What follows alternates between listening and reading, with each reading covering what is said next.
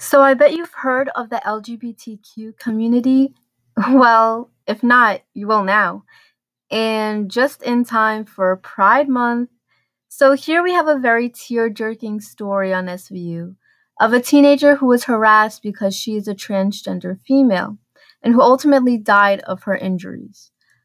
But hopefully, this episode will allow you to see and understand different perspectives that may be presented on both sides and to embrace what makes you unique, no matter what that might be.